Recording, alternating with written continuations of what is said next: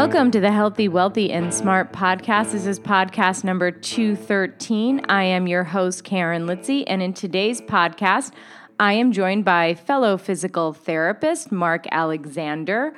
Mark was the sports physical therapist or physiotherapist to the Australian Olympic triathlon team at two Olympic Games and two Commonwealth Games. He was also the PT for the Australian Institute of Sport, London Broncos rugby team, Wasps rugby team, and Riverdance, the Irish dance troupe. He was the director and senior lecturer of the La Trobe University's postgraduate Masters of Sports Physiotherapy program.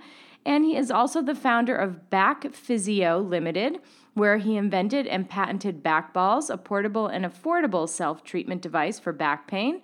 They have been endorsed by the Australian Physiotherapy Association and are FDA approved Class 1 medical device. So I met Mark at CSM this past year in Anaheim.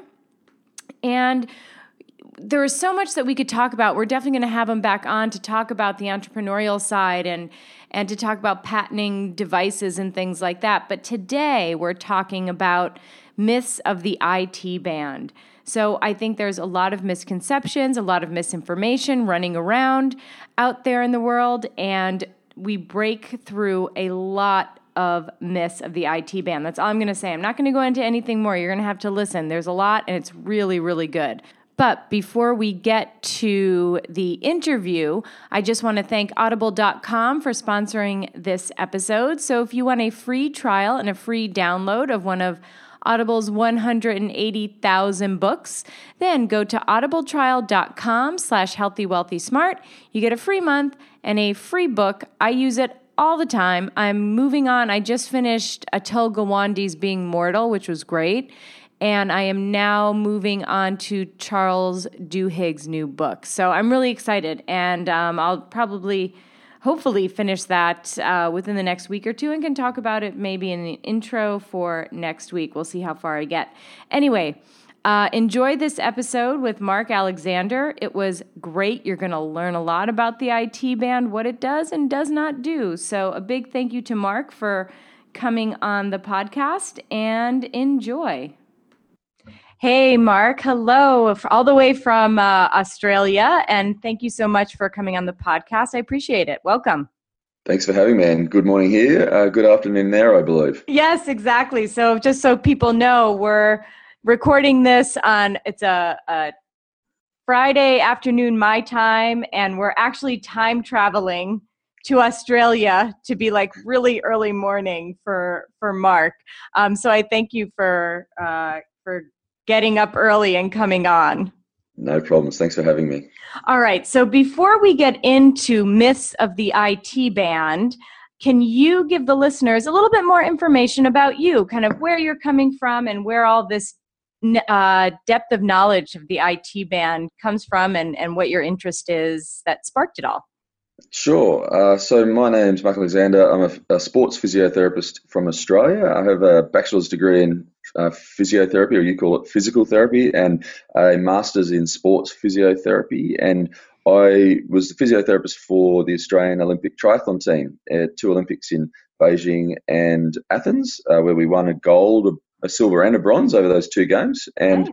I ran a Master of Sports Physio program at a uh, as in a professor here for five years at a postgraduate uh, university at La Trobe, where I took normal physiotherapists and trained them to be sports physiotherapists. And and so because of my interest in triathlon, uh, a very common injury or symptom was lateral knee pain or ITB pain, and that's where I developed uh, the interest, and I was treating a lot of them, both in age group as well as elite triathletes. And so my master's thesis, I then uh, went into the ITB in more detail and dissected the area and uh, have developed, I guess, a, a, level of expertise on the ITB. That's awesome. So, and I'm sure, you know, we could talk about the Olympics at maybe another podcast. I'm sure that's a great, uh, a great experience for, for anyone, um, for any physical therapist. But, um, and we'll talk about sort of the the ITB, lateral knee pain, all those myths in a second. Um, but why do you think and and and this may even lead into the rest of our discussion that so those triathletes why was that the itb lateral knee pain so common oh it's a great question i wish i had the answer because uh, then they wouldn't have got uh, any more lateral knee pain. Sure. But one, one of the common reasons is that they, they're running off the bike. So they're doing a lot of cycling and they're doing a lot of running and they, they run off the bike a lot. And so one of the, we'll get to this later, but around the predisposing factors for ITB pain is that uh, there's glute weakness and gl- and some tightness around the hip flexors, etc. So when you're on a bike for uh, several hundred kilometers a week, you get very tight, and and that and I believe that their glutes aren't strong enough as well in the triathletes. Uh, so then they run off the bike with hip weakness and some specific tightness in their hip, and then they develop ITB pain. Got it. Got it. Well, that makes sense. Okay, now let's get into I'm sure what everybody is is uh, tuning in for, and that are some common myths surrounding the IT band. So let's start with number one. Okay, the IT band is a separate band of fascia that runs down the side of the leg. You hear that yeah. a lot. It's a separate oh, band. It has, you know, so go ahead and tell us a little bit more about that. Well, therein lies the name iliotibial band. And look, I have to admit to the listeners and yourself that uh, from an undergraduate student for a couple of years, I thought it was a discrete band about three or four centimeters wide that ran down from the iliac crest, TFL, um, into the actual lateral side of the knee and to the tibia. But uh, when I did my master's thesis and I dissected this leg, and I took the skin off and the adipose tissue, and I'm looking at this circumferential fascia, and I'm going, "Where's the iliotibial band?" And the anatomist said, "Well, you're looking at it; it's part of this uh, circumferential fascia." And I said, "Well, hang on, isn't it? If I take this off, will there be a thickened band underneath it that's separate?" And he goes, "No, no, no. It's just feel that it's on the lateral side of the of the quad. It, that's the actual ITB. And I've gone, oh, okay, because when I was an undergrad, there was a leg sitting on my anatomical bench and it had a thigh with all muscle, all fascia removed except this discrete band down the side of the leg. And in all of your anatomical atlases, it's a discrete band that they've cut they've just cut away everything else and you're left with this oh this is where the thickened section is but it's contiguous with the whole circumferential fascia so that's why i think a lot of people think it's a band when it's actually not. It's just part of your circumferential fascia. Got it. So it's all one unit. Correct. Connected around the around the leg or around the thigh. Yeah, but when Versus, you feel But yeah, so then the question is, so then you feel and people always say, "Well, I can feel the IT band." You can, but what you're feeling is just the thickened section of a whole circumferential fascia. Right, right. Well, that's okay. So that's one myth busted. Now, this the second one and we talked a little bit about this before we went on is and and you see this a lot not just in physical therapy but in in the world of strength training and gyms and things like that and that is um, you can lengthen your IT band through a foam roller or your hands can release it whatever that means. You can release it with your hands, you can release it with a foam roller. So, can you talk a little bit about that myth and why that might be not be correct? Sure. So I'm a little bit of a pragmatic realist, and again, when I used to think that as well prior to doing my my dissection and my master's thesis, but then when I dissected the fascia and especially the ITB, it blunted my scalpel so I'm thinking, and it was really thick. I'm talking a couple of millimeters thick down at the, the lateral distal um, IT band, so within the fascia. So I'm thinking, I've been smashing this for years with my knuckles, my elbows, um, foam rollers, thinking that I'm lengthening this structure. And I really had to question that assumption because uh, misconception potentially, because how could, if it's blunting a scalpel, are my knuckles going to actually lengthen this thing?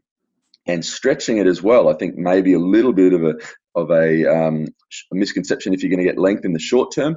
If you stretch anything for months, like like ballet dancers can eventually do the splits. So, um, and I'm sure I could if I stretched for uh, you know six months, I might be able to do the split. So maybe you can lengthen over time. But in the short term, if you think you are lengthening and releasing, or sorry, lengthening the IT band, you you are misconceived. Like it's it's it just cannot happen. The other the other myth about the release is, um, and this is where you have to really question the correlation and causation. A lot of people will massage the IT band or trigger point the TFL and release the TFL, and their pain goes away, lateral knee. So therefore, they've assumed that they've lengthened it. But you also always have to question the mechanics of, of what you've actually done to lead to pain relief. Uh, so what people, you know, when you think about it, you can release the tensor fasciae lata, which is the muscle that attaches into the uh, fasci- the IT band, uh, or I should say the fascia. Mm-hmm. Um, and the glute max also attaches into it as well, but the, the sole insertion of the TFL is into the IT band. Uh, so if you do affect the tensor fasciae lata, you can have an impact on the tension going into the, the, the fascia. So that can then obviously have an impact on the insertions down at the distal part of the uh, fascia. But the release, you really, I, I, would challenge you if you think you're releasing something. There are myofascial attachments on the undersurface of the fascia into the vastus lateralis. So if you are massaging the distal um, fascia and IT band, you can have an impact on the myofascial attachment, the, the muscle underneath the fascia, as in the quadra, quad, uh, the, the vastus lateralis. Mm-hmm. But you're not releasing the fascia because if a scalpel can't do it, you can't do it. Yes, very, very well said. Very well said. Um, and you know, might that and this is is probably a whole other discussion, but might that pain relief come from endogenous opioids being released just from the act of of the massage or the touch or or the whatever it is you're doing? Um, oh Potentially, yeah. Right. I mean, there's so many. I mean, I don't have the answer for that. Yeah, I don't have the answer for that as well. But there's so many things that can go into that pain relief. Um, it could just be trusting the therapist that's working on you, and all of a sudden you have less pain, and that's fine. There could know? be a placebo there. I mean, yeah, my honors, absolutely. my honors thesis prior to my masters was actually on placebo, and oh, it cool. has has a massive effect. Mm-hmm. I, I, won't digress into that now, but it's definitely once you touch someone, it has a huge mm-hmm. uh, placebo effect. And that's not to say it's negative. It's just no, it, no, no. Use it. Physio, physical therapists use the placebo because it's powerful. Yeah, absolutely, absolutely. Okay, so let's see. So, so far we know it's not a separate band, it's just a thickened part of a continuous fascia around the leg. You can't smush it, roll it, stretch it, release it, all that kind of stuff with your bare hands or a foam roller. Um, and then the other question that, you know, the other comment you hear a lot is, well, why would you want to release it? Because isn't it providing stability over the lateral part of the leg? So, can you speak to that aspect of what the IT band, the stability aspect? Sure. So, uh, this takes me back, I guess, to my masters in and researching deeply around the anatomy, and, and this is going back to the 1850s, where um, you know that the, they started looking at the anatomy of the uh, iliotibial band and the fascia lata compared to primates. And mm-hmm. the primates, the chimpanzees, gorillas, they all have a tensor fasciae lata muscle going into the fascia. It attaches into the fascia. But we are the only species that have a thickened band within that circumferential fascia. So then you hypothesize, well, we're standing on two legs and they're not.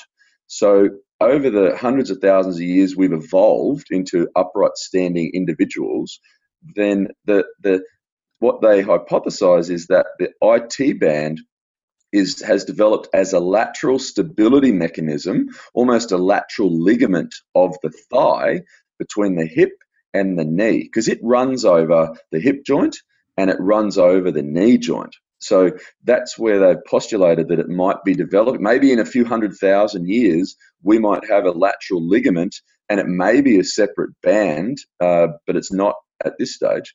So uh, yeah, it's really fascinating how um, you, you, think about that as a stability structure. So it is, in my belief, a passive stability structure, but you don't want to rely on that. You, you, obviously, active stability around the hip musculature is is key in my belief, and the literature shows that, and we'll get to that later.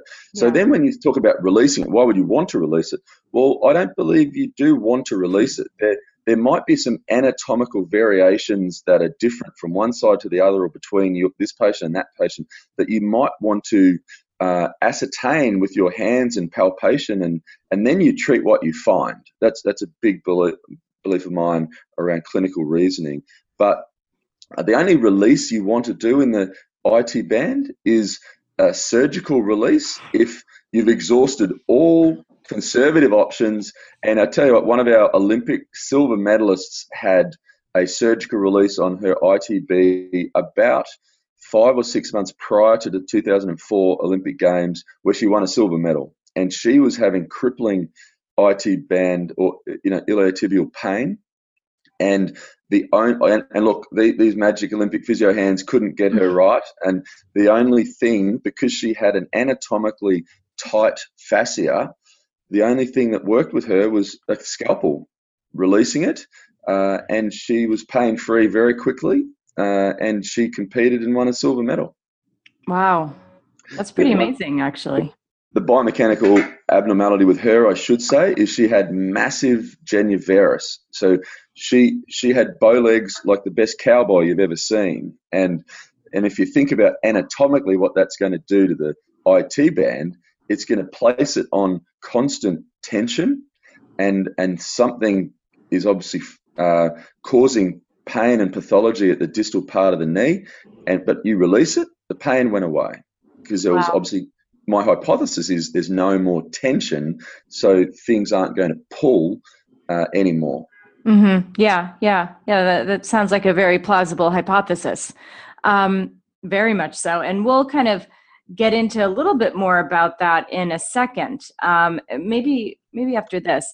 So not so kind of a stabilizer of the knee or I'm sorry, kind of a lateral stabilizer, but not to the extent that people think it is. Is that fair to say? Yeah, I think uh, it's definitely not a stabilizer of the knee in comparison to your lateral collateral ligament mm-hmm. and your cru- and your cruciates. No, sure. no way. Sure. But it is it is a structure that goes over the the, the, the whole knee, the fascia, but the lateral thickened area. Mm-hmm. So I, if you're relying on that for stability, um, you're in I big trouble. I think you got some issues. Yeah. Uh, but obviously, obviously, the old ACL reconstruction, they took the you know, they, they took some of the ITB and they, they ran it more anteriorly, I believe. Um, it's b- before my time, but mm-hmm. uh, so it can act as a stabilizer of the knee. Right, right. Okay. All right. So let's get into now uh, ITB friction syndrome. So you hear this a lot. Um, what what is it? What is the pathology behind that? And what is one to do when they get a note from a doctor saying this patient has ITB friction syndrome? It's a great question, and I wish I had the answer, but I can only talk about what's in the literature and also what my opinion is, uh, because I believe when there's several theories uh, in the literature, it means that no one actually really knows, and also that there could be individual patient variations, anatomical variations. So they all could be plausible um, and, and actual, but maybe uh, maybe there's a bit of a myth there. So ITB friction syndrome was penned in 96 by Orchard, a colleague of Karim Khan's uh, and, a, and, a, very famous and, and uh, a great sports physician here in Australia. Uh, and it was, the hypothesis was that as the knee flexes through, you know, 20 to 50, 60 degrees of flexion, the thickened band within the fascia rubs over the lateral femoral condyle, and that what that friction uh, and the overuse of that is what leads to pain.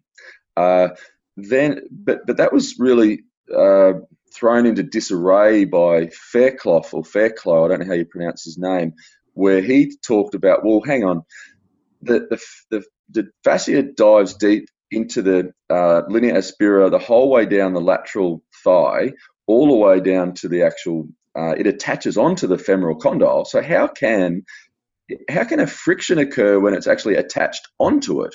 Um, so his belief is that yes, there's a, thickened band, and that it's it's with the the flexion, it's actually um, there's something happening. But he believed it's a compression. Uh, if you can imagine the fascia compressing down onto mm-hmm. the bone, mm-hmm. and that's what leads to the pain. And so that, that that was fascinating. And then there's been a lot of other anatomical studies around. Well, let's MRI. Let's see what structures are there. So some authors have said there's a bursa.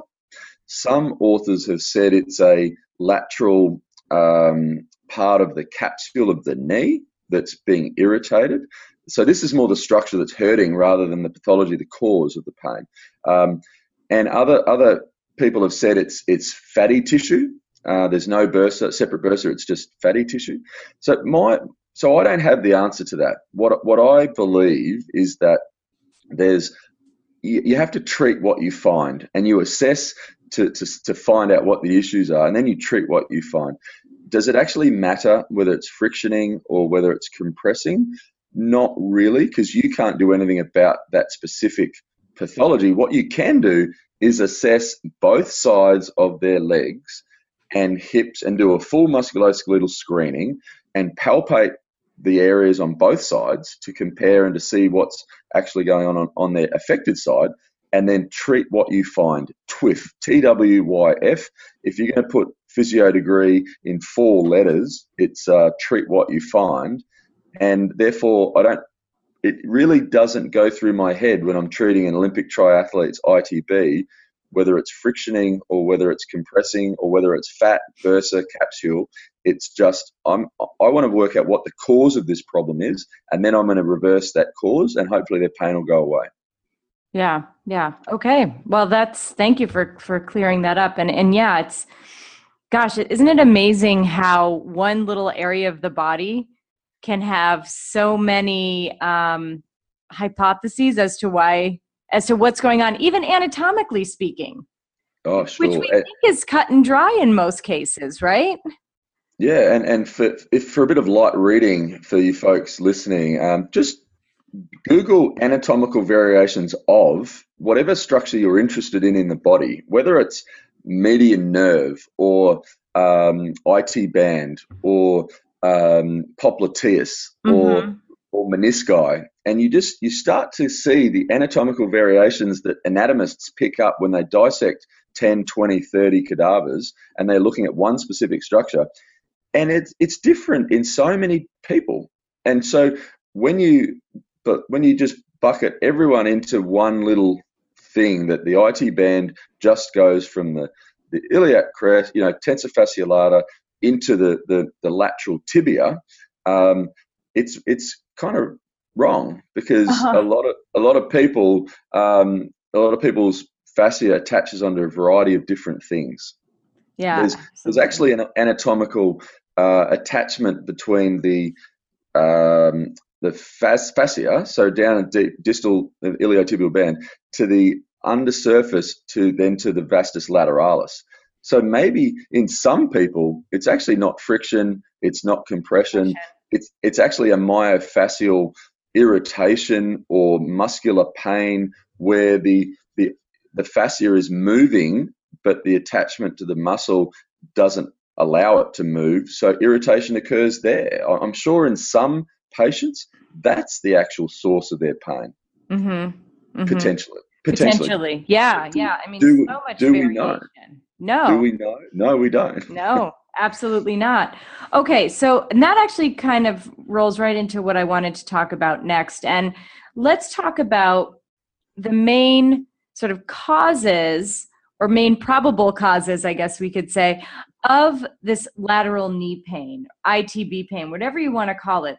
I know we've got some intrinsic, we have some extrinsic causes. I think we sort of touched upon this when you were talking about the uh, Olympic athlete who needed to have the ITB release. You know, that would certainly be a, a cause would be that excessive genu varum. But go ahead and, and uh, talk to the intrinsic and, and extrinsic causes of this lateral knee pain.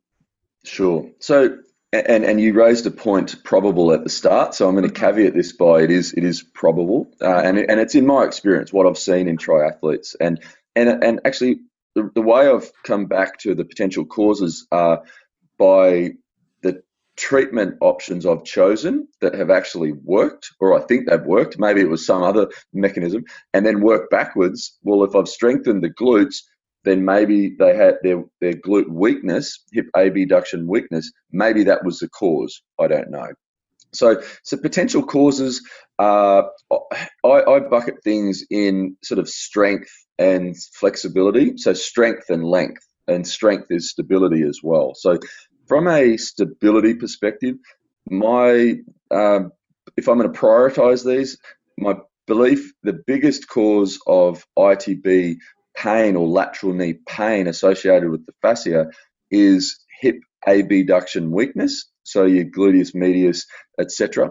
Um, even tensor fasciae lata is, is a is an abductor. So the just let's just call it hip abduction weakness and Fredericson, um, and who well, Beer, Fredericson in 2000, Beers in 2008. There's a number of authors that have hypothesized and and found that uh, glute weakness or hip abduction weakness can be a predisposing factor to ITB pain.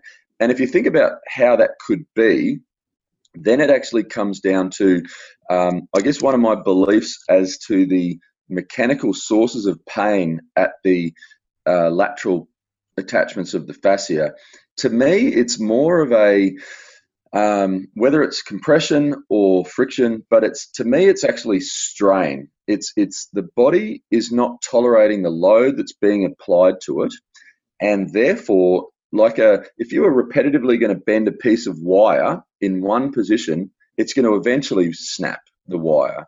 So if you repetitively put a load into uh, any structure in the body, it's going to wear out, or, or there's going to be micro trauma, there's going to be microscopic irritation, inflammation, and that's where pain's going to come from.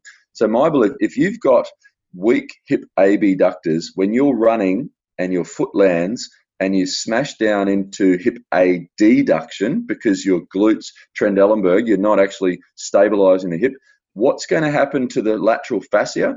It's going to be placed on length, it's going to be placed on tension because it's going to lengthen. And where is that force going to go?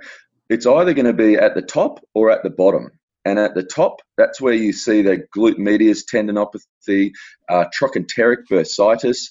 Um, then at the bottom, you are going to get lateral knee pain. And I believe that's where it comes from. And sorry to bore your listeners with the laws of physics. So then I'm I'm a bit of a maths nerd. So then I dived into well, let's look, let's look at some strain gauge tests here, and there are a, a number of uh, great studies on strain gauges on the actual fascia. Uh, sorry, the, the fascia, and if you go back to your basic high school physics, force equals mass times acceleration.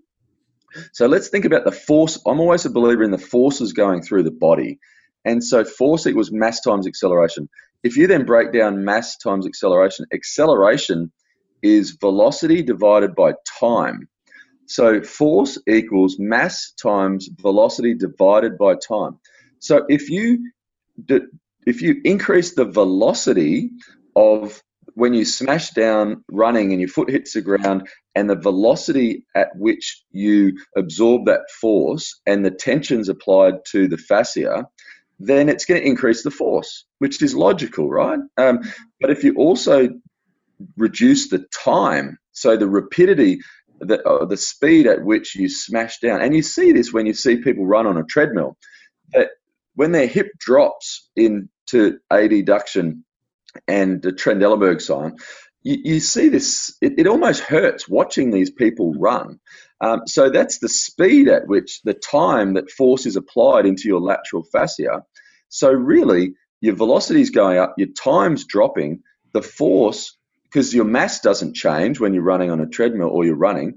Um, well, it might a couple of grams or 100 grams with loss of sweat, but loss of fluid, but your force goes up. And I believe that tension going into the lateral side of the knee is what leads to the actual pain. So a very long answer is that one of the main causes is hip abduction weakness, which can, it's a, an active restraint. It's an active controller and stabilizer of the hip and the knee. Um, so look look at that. If you're not testing, but again, treat what you find. If you test and on both sides your hip abduction strength is the same, well, you don't strengthen their hip abductors. You you you go and find the next cause. Okay, so we have uh, weakness of the hip abductors. Um, what can be another probable cause? Yeah, great question. Uh, I so I think distal and I think proximal. So proximal, what's going to affect the iliotibial band? It's going to be hip abduction weakness. Distally, what's going to affect um, the IT band? And so hip internal rotation, tibial internal rotation, pronation, they're the things that can obviously distally impact on the attachments of the knee. And biomechanically, I think it was uh, Beers in 2008 that showed that tibial internal rotation uh, can be a biomechanical predisposing factor. So uh, again, you, you, have to assess and then treat what you find. So that's where some excessive pronators uh, and then obviously a treatment would then be uh, orthotics that are custom made for that individual. That can be a, a cause, and then obviously the, the intervention required. So that's stability and, and movement. But then if you look at flexibility, another cause for me is uh, te- again, tension. What's applying tension to this uh, iliotibial band passively in a, in a, in a flexibility manner that, that I can do something about? And so tensor fasciae lata te- tension tightness uh, I, I, believe it's more tone than tightness because it's a very small muscle mm-hmm. um, but if you stick a needle in that or your thumb in that you can feel that it doesn't feel as tense um, i don't believe you know it, I guess some people call it a release, but um, to me, release is a surgical technique. Um, but you, if you stick your thumb in it or a needle in it, you definitely feel a difference in tone. So, but again, why is that hypertonic? I generally believe it's reacting to the weakness of your other abductors, so it's excessively used as a um, as an abductor.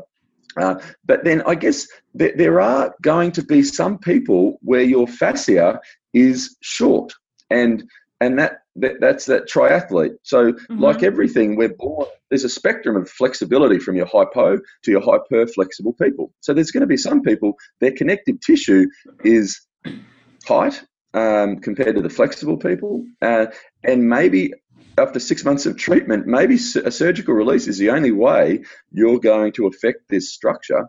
There's there's other studies that show that on the affected side of the iliotibial band, it is thickened uh, like by a millimeter or two millimeters thicker than the unaffected side.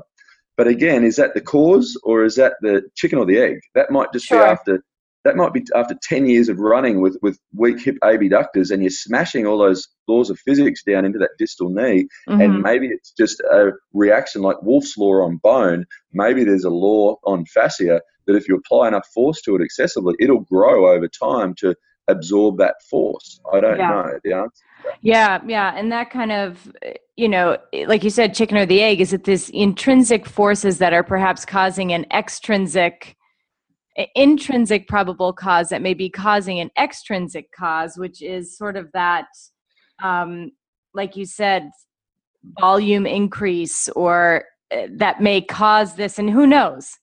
Who knows? It, it's you don't know. Yeah. And one thing interesting yeah. to note, one thing interesting to note that again, I'm I'm a bit of a I, uh, I guess a explorer and and I always want to get to the root causes and so then I was thinking well how come you can have an asymmetrical weakness of hip abductors because that's not right either. Um, because yeah, we're born with asymmetries, but surely we're not going to have one weak abductor than the other. So then I started to look at the histories of all of these triathletes, but I treated a whole lot of people with uh, IT problems, lateral knee problems that weren't triathletes. So, and one one of the common causes in these patients that had hip abduction weakness and lateral knee pain was a severe history of ankle sprains. And when you think about it, well, so ankle sprains, this this this is purely conjecture, um, but there's a basketball study around ankle sprains, and they showed a hip uh, abduction weakness after the ankle sprains. So, but think about it: if you sprain your ankle, you're on crutches, or you're just limping, you are changing the biomechanics of that side.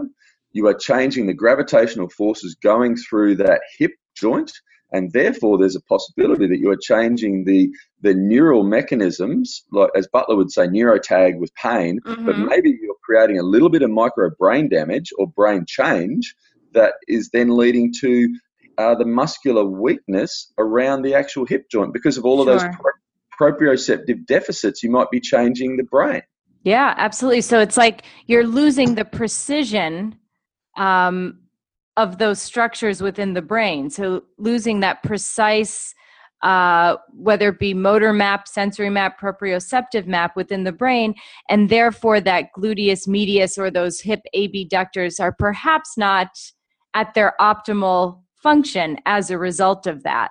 And and that makes sense. And you know, even uh, people who've had let's say ACL surgeries or things like that where they're non weight bearing and where maybe maybe they are favoring the other side even when they're done through with their recovery so that can perhaps also be the a a reason for this asymmetry Oh, definitely, and, and right? it's a great point. I think that, and it, look, I have, I can't have listeners running out and saying that this is fact. It's just purely yeah. a theory of mine. Right. Um, and, and but I'm but I'm a thinker, and it's, and it really came about because I was smashing away re- trying to release the IT band when I was a younger physio, um, and I was strengthening the hip abductors because I'd found this asymmetry, and I thought I'd you know I was a, I was a great physio, awesome. I found this issue that I haven't seen before, and and that. But then when they stopped treatment, uh, six weeks later,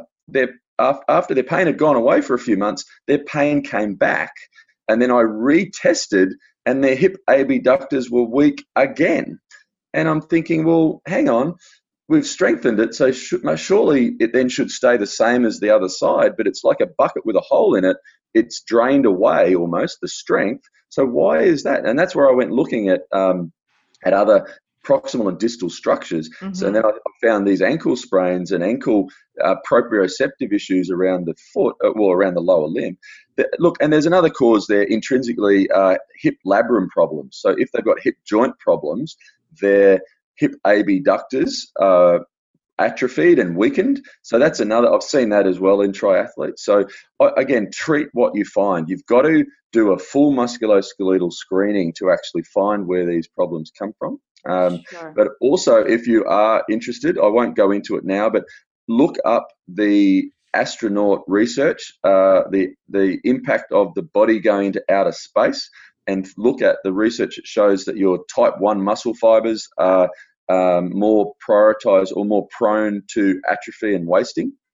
Um, and so that really led me to a whole new aspect of maybe when you sprain your ankle or you're on crutches, you are throwing that leg into outer space because you don't have gravitational forces on it, and then that can have permanent, but can can obviously I, I believe there's a reversible aspect to it as well. Mm-hmm. Um, changes to the the muscular structure of of a limb. But again, I won't go into that detail. But do the research yourself because it's fascinating.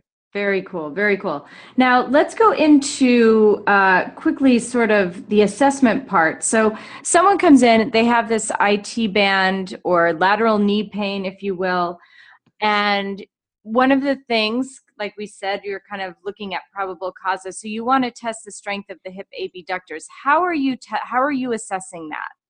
Can yeah, great share question. Share with how you're assessing that. Yeah, so uh, I, would love to go back to my whole uh, assessment regime, but if we just focus on hip abductors, the first thing I'll do is look at them walking, running, um, and squatting and hopping, just to see functionally is there do I perceive to be a dropping of the hip, the Trendelenburg sign? Um, if if there is, I'll deep dive and I'll I'll have a look at the what could potentially be leading to that. And obviously, hip abduction weakness is one of those. So then, how do I specifically test the abductors? Side lie. Um, I will bend up the lower leg and just leave it there for stability, and I'll have their upper leg in. I mean, it's the Ober's test is the length and length test, but it's pretty much the same position as the Ober's test. Mm-hmm. Um, and I will get their straight leg and I'll just get them. So can you please hold your leg there as I push down, and and and see if they um, if there's any strength deficit compared to the other side. But uh, again, thinking around what when someone's running 10 kilometers in an Olympic triathlon or a marathon, they're not just it's not strength because they're not squatting hundreds of kilos or on one leg. They are they're repetitively landing with the G forces uh, you know, thousands, tens of thousands, hundreds of thousands of steps over a marathon. Mm-hmm. So you have to think about strength endurance. So I will test their strength as a one-off maximum. How hard can I push before their their hip breaks into hip adduction? Uh, I should say it doesn't break, but but you know what I mean. Yeah. They lose they lose the ability to hold. Uh, then and I'll test both sides, and I'll call that hip strength, absolute R1 repeti- repetition one strength. Then I'll do strength endurance. So I will do that 10 times and I'll just see how their strength reduces over time, as in a strength endurance fashion. But you, you're just comparing it to their good side. Very rarely have I seen people with IT band issues, lateral knee pain on both sides. Mm-hmm. Um, but and the ones that do tend to have the structural genu varum, but so therefore, looking at strength and strength endurance. So that's how I test hip, hip abduction strength and strength endurance. Yeah, thank you. Thank you very much. I just wanted people to know that it's more than just like that sort of R1 or break test or whatever you want to call it, that you have to look at these people standing as well. Oh, definitely. You've mm-hmm. got to do functional test first off the bed then that using your eyes, you're an investigator here. You're trying to identify the cause of the issue. You, are observing for a potential asymmetrical issue, functional standing, uh, and then you dive down into the bed and you try and find it. But there's strength, strength, endurance, but there's also stability and proprioception of the hip. So I will actually get people then to do. I'll test the hip external rotation strength as well in the same position, but just with a bent leg, mm-hmm. a bent, bent knee, I should say but I'll also test just the ability to roll their leg out into hip external and internal rotation and test it with the other side. And I'm just testing, my hypothesis is I'm testing the connection between their brain and their hip and how they can control in a conscious fashion, which may lead to a, a, a decision that they have potential proprioceptive deficits at their hip. Mm-hmm. Yeah, absolutely. And and you're doing that in supine, having them roll. Yeah. yeah, I do that too. I like that. That's yeah. telling. It really is. That's a nice test. Um, okay, so you're you're we went over those little bits of assessment and and you're obviously palpating to kind of see perhaps where what might be a tender spot i'm assuming so, so there's two different assessment two different assessment things here there's one you're trying to differentially diagnose the structure or the it could be it could be a lateral meniscus, degenerative lateral meniscus, and not nothing to do with the the doctors referred and, and there's iliotibial band friction syndrome. Well, no, actually, it's a 55 year old man who's running, but it's actually osteoarthritis of the knee and lat- lateral meniscal problems that um, nothing to do with the, the fascia lata. Like there's a bit of tightness around there, but and and irritation. But when you're palpating, it's the it's the knee joint, not not their fascia. So so yes, you, you, you, you're diagnosing on one hand, and that really you have to use sorbolene cream or whatever you're comfortable with. I tend to do all the orthopedic tests to, to rule things out. And then I, once I've done all that, I'll palpate um, with my thumbs, but then I'll actually get some a little bit of massage cream and I'll just feel their good side first to get an idea of what their meat is like, what their fascia is like, um, because we're, we're dealing with a steak underneath there. Sorry, I apologise for the vegetarians and the listeners, but but I'm feeling for what their underlying vastus lateralis structures like and and their attachments and their and just their structures and the and the, the thickness of the fascia, or else that's what I think I'm feeling. Um, and but I'm just then I'll go to their affected side and I'll feel that. And if it's different, then I need to do something about that. So that's that's hands on, and then then I will actually screen for the causes. So I'll go through hip abduction, hip external rotation, um, assess their knee mobility. Then I'll go down into hip uh, pronation of their feet mm-hmm. and see what's happening down there as well. Yeah. All right. And of course, it goes. I feel like it goes without mentioning that you're not just you're also talking to the patient ahead of time and getting a thorough history. I mean, I don't think we have to talk go into that because I'm assuming that most physical therapists uh, out there sort of know that you have to talk to your patient and perhaps ask them. But are there any questions that you have like must have questions during that interview process? Oh, sure. And that's a great lead into we've talked about intrinsic. Now let's talk about extrinsic. So you can only get the extrinsic causes by talking to your patient. So really the again, back to being a mathematical nerd that I am, I think about laws of physics and the forces going through the knee. The only way to find out what forces have been going through the knee is ask them what their activity levels have been over the preceding three to six months.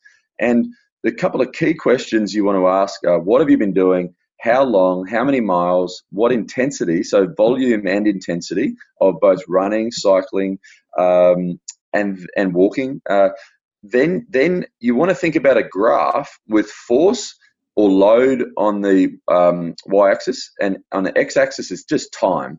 And and it ask them to plot over time what their load has been like. And i can guarantee you in about 80 to 90 percent of your patients there's a spike. There's a, there's a spike that just three weeks earlier or four weeks or six weeks earlier they started to really ramp it up um, and and the body, obviously, their body cannot handle that load, and it could be they could develop tibial stress fractures, or they could develop um, you know issue other issue patellofemoral pain, or in your patient that's got lateral knee pain, their ITB is the is the structure that can't handle that spike in load. So they're the key questions you have to ask. All right, excellent. Okay. So let's now go into treatment. And I'd want to talk, we're going to go back to our last myth here. I was saving this for the treatment part. Um, so when you're treating this lateral knee pain or ITB pain, is it sort of the same as treating a tendinopathy? And are we talking about the, the same type of treatment approach? And if not, how is that different and why? Oh, good question. And, and I think if we're talking anything tendinopathy, you have to direct that to Jill Cook of or course. Karim Khan because they're, they're, the experts. And Jill, Jill was one of my lecturers uh, in my master's course, and I learned a lot from Jill. Yeah, she's, she's amazing. Absolute, absolute legend. Uh, so the the what the structure we're dealing with, if in your differential diagnoses you have la- narrowed it down to the lateral fascial structure. Um, it's a fascia. It's not a tendon. So there's no tendon cells in my understanding, you'd have to ask Jill that to confirm it, but there's no tendon cells in the fascia. So I don't believe there's any tendinopathy like either symptoms or uh, issues in the fascia. Um, so no, I don't believe it's a tendinopathy. Uh, so really, then, if you um, think about what it is, it's and treatment. You're dealing with a passive, very, very, very strong connective tissue. So to treat that, again, treat what you find, TWYF, T-W-Y-F, uh, you go back to your assessment and you have to treat the things that you found.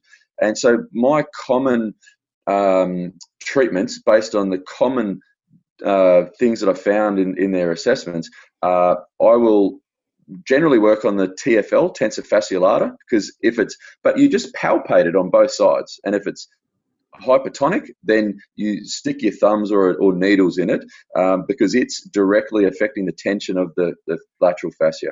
I will definitely um, massage, for want of a better word, the, the lateral thigh because generally you are finding a asymmetrical tissue difference, a tissue issue on the affected side. But what I believe I'm doing is affecting the vastus lateralis attachments to the fascia.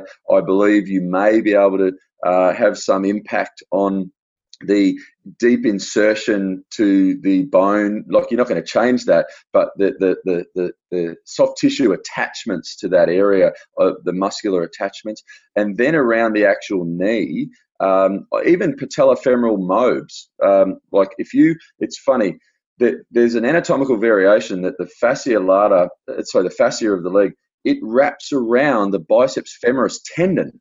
And here's some people which will have ITB friction pain, or they say it's friction, but lateral distal uh, fascial pain, but they'll also complain of this tightness around their biceps femoris tendon.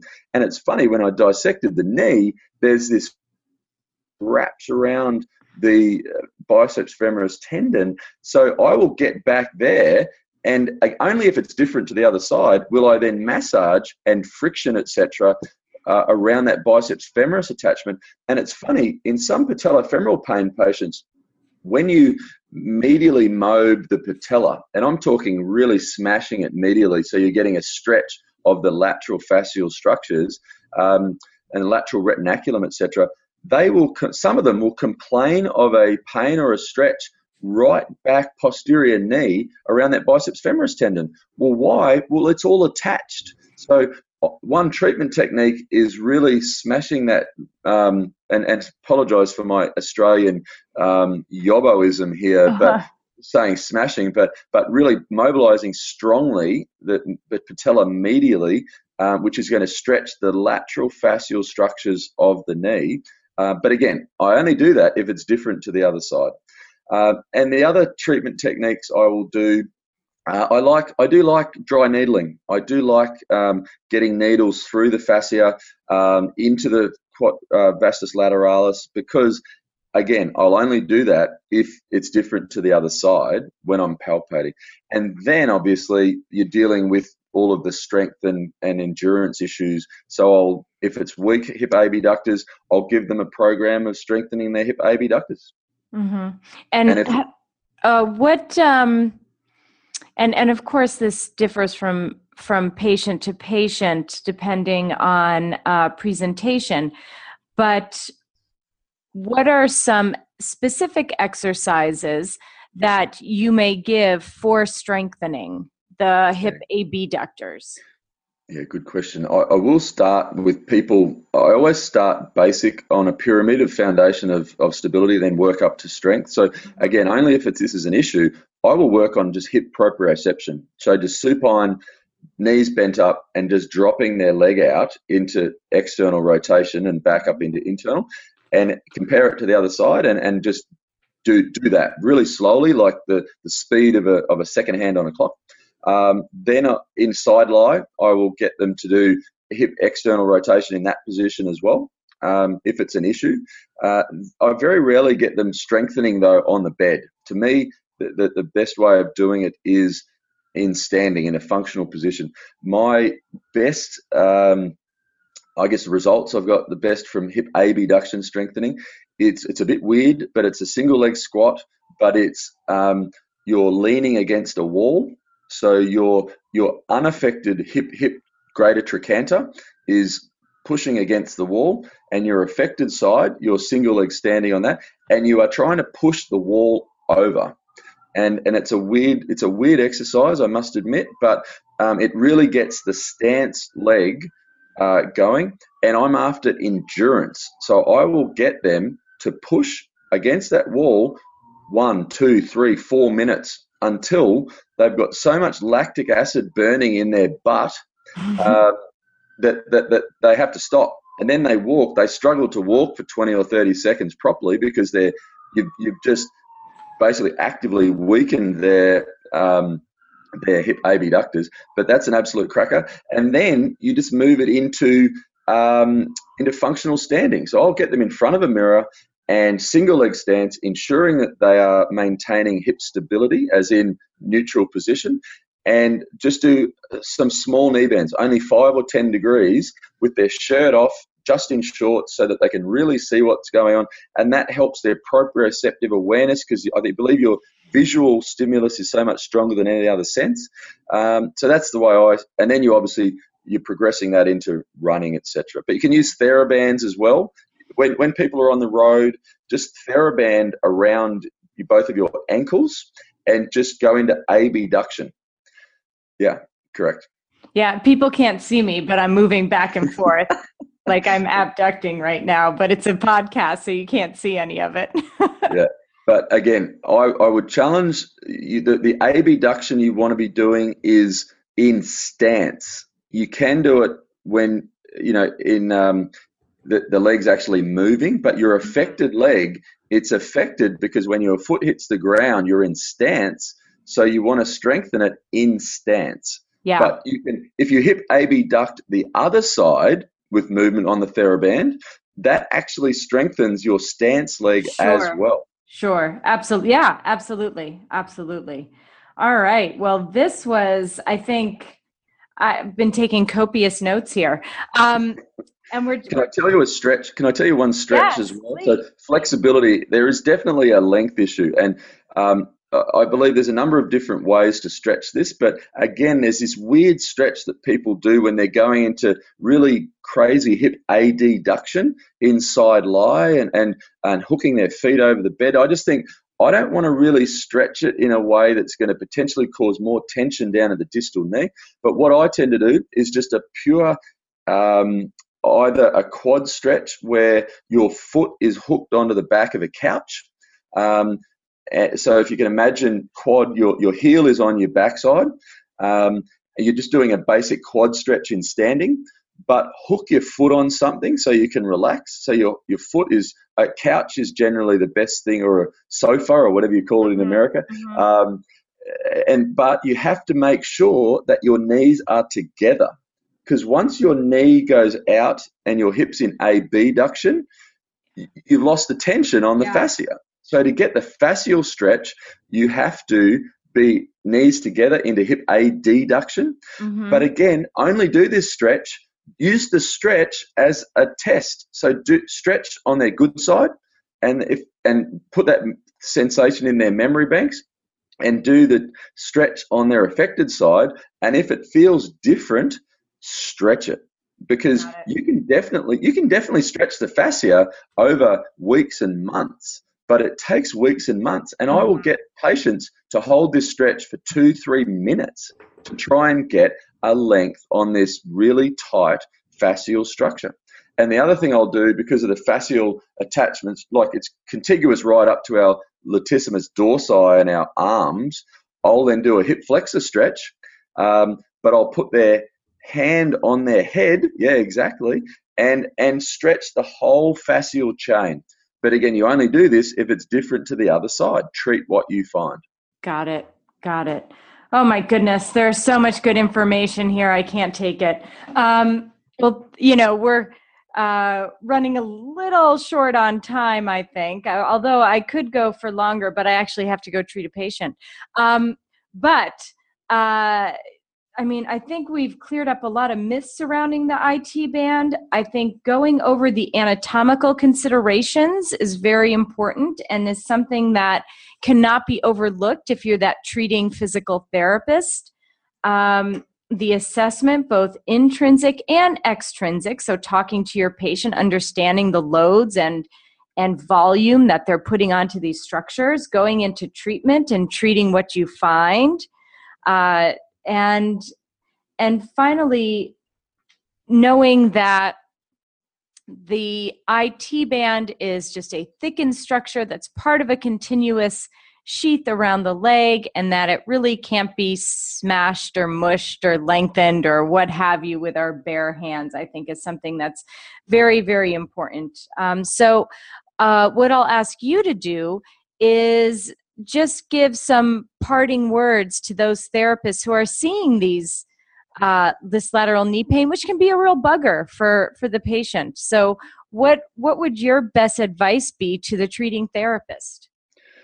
So enjoy it, number one, because I, I, I enjoy everything I do, and I don't do things I don't enjoy. So I love doing it. So we keep do keep doing it if you enjoy it. If you don't enjoy it, stop seeing triathletes because they can be a little bit um, a little bit manic sometimes. But so so keep enjoying. It. And for ITB issues, um, treat what you find, and don't. And the other thing I would say is challenge your assumptions because um, you might do something and it gets them better, and you make a decision that it was X that got them better, but it may not have been anything to do with X. It may have been Y was the mechanism that actually got them better. So challenge your assumptions and treat what you find. Compare to the other side. Oh, very good. Yes. Thank you for mentioning that. Okay. Well, this was great. And now, where can people find you if they want to learn more about you and what you're what you're doing? Sure. Uh, so one thing I didn't mention at the start, you know, yeah, Olympics and La Trobe University, but I've also um, invented a few products. One of them is called BakBalls, B-A-K-B-A-L-L-S dot com, and you can get that in the US through a number of big distributors, Collins and Fabrication Enterprises and uh, Script, etc. Um, so you can get me at mark.alexander, M-A-R-K, full stop, A-L-E-X-A-N-D-E-R, at bakballs.com, B-A-K balls.com. And happy to answer any questions. Great. And and just so you know everybody, Mark's going to come back on the podcast in the near future um, to talk about more the entrepreneurial side of physical therapy. So we've got that to look forward to as well. So and we could talk about the Olympics coming up August 5 as well if you're oh, interested. yeah, yeah, yeah. We could talk about the Olympics in Rio, which is coming up in 100 days. There you um, go. And I know and that you can also get me on Twitter. You can also oh, get yeah, me on Twitter, Twitter, as well at uh, bakball, just straight bakballs, um, or or Mark Alexander PT. Great, both on at at on Twitter. Okay, awesome. Well, thank you so much for coming on. This was great. I I um I learned so much uh, in this. Just like you know, when I talked to Jill Cook, I was like, I learned more about tendinopathy in 25 minutes than I have in the past couple of years, and I feel that way and about ITB uh, issues and lateral knee pain now. So thank you very much. Thanks, Karen. Love the podcast. Keep it oh. going. It's awesome. Thank you, thank you. And everybody, thank you so much for tuning in. You can find me on Twitter at Karen Litzy NYC. Um, and you can find all of the podcasts on iTunes, SoundCloud, Stitcher, Google Play, or podcast.healthywealthysmart.com. So thanks so much for tuning in. Have a great week and stay healthy, wealthy, and smart.